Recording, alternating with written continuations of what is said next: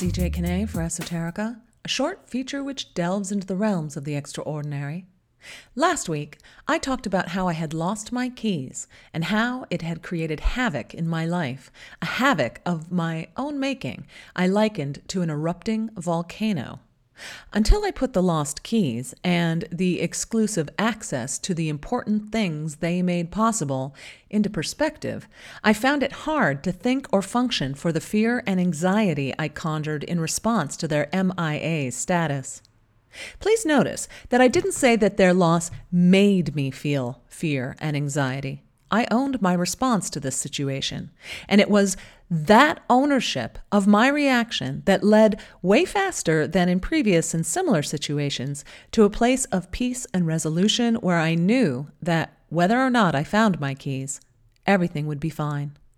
And once I came to that conclusion, it wasn't long before I found my keys.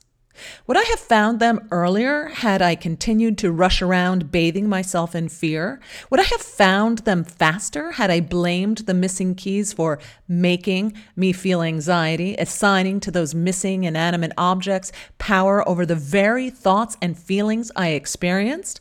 I don't know, maybe. But I do know this. Brains running in fear mode don't think or reason well as they order the drenching of the body in high anxiety hormones. Effective for fighting or flighting, really ineffective for finding missing keys. And of course, something else that's missing when I'm running my fear and anxiety program is consciousness. In fact, it just might be true that whenever my keys are missing, so is my consciousness. After all, if I were in full consciousness, I'd know exactly where I left my keys. Right? How many times a week does this happen to you? Well, not to you.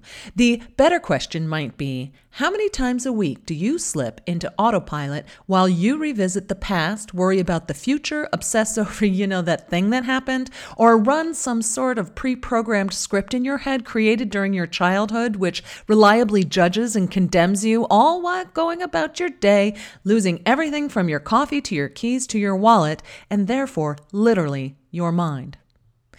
It happens a lot in my life. And I suspect it happens way more than I'm aware of, as of course, if I were aware, it wouldn't be happening. And the only reason I catch myself unaware is because I've lost something, usually my keys.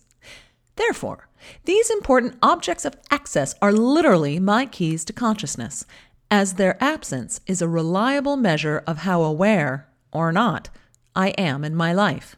To test this theory, I've come up with a missing key scale to measure my consciousness, wherein misplacing my keys represents 10 units of unconscious autopilot behavior.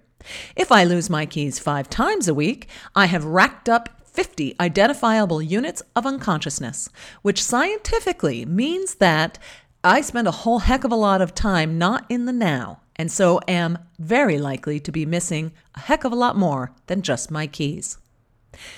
As Eckhart Tolle, author of the famous book The Power of Now, says, if you're not living in this moment, you're not really living. Because literally, the past is a memory, the future is at best an anticipatory guess.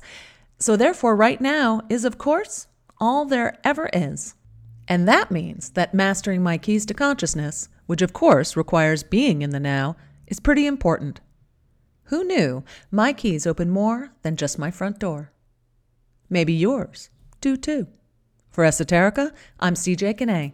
Thanks for listening.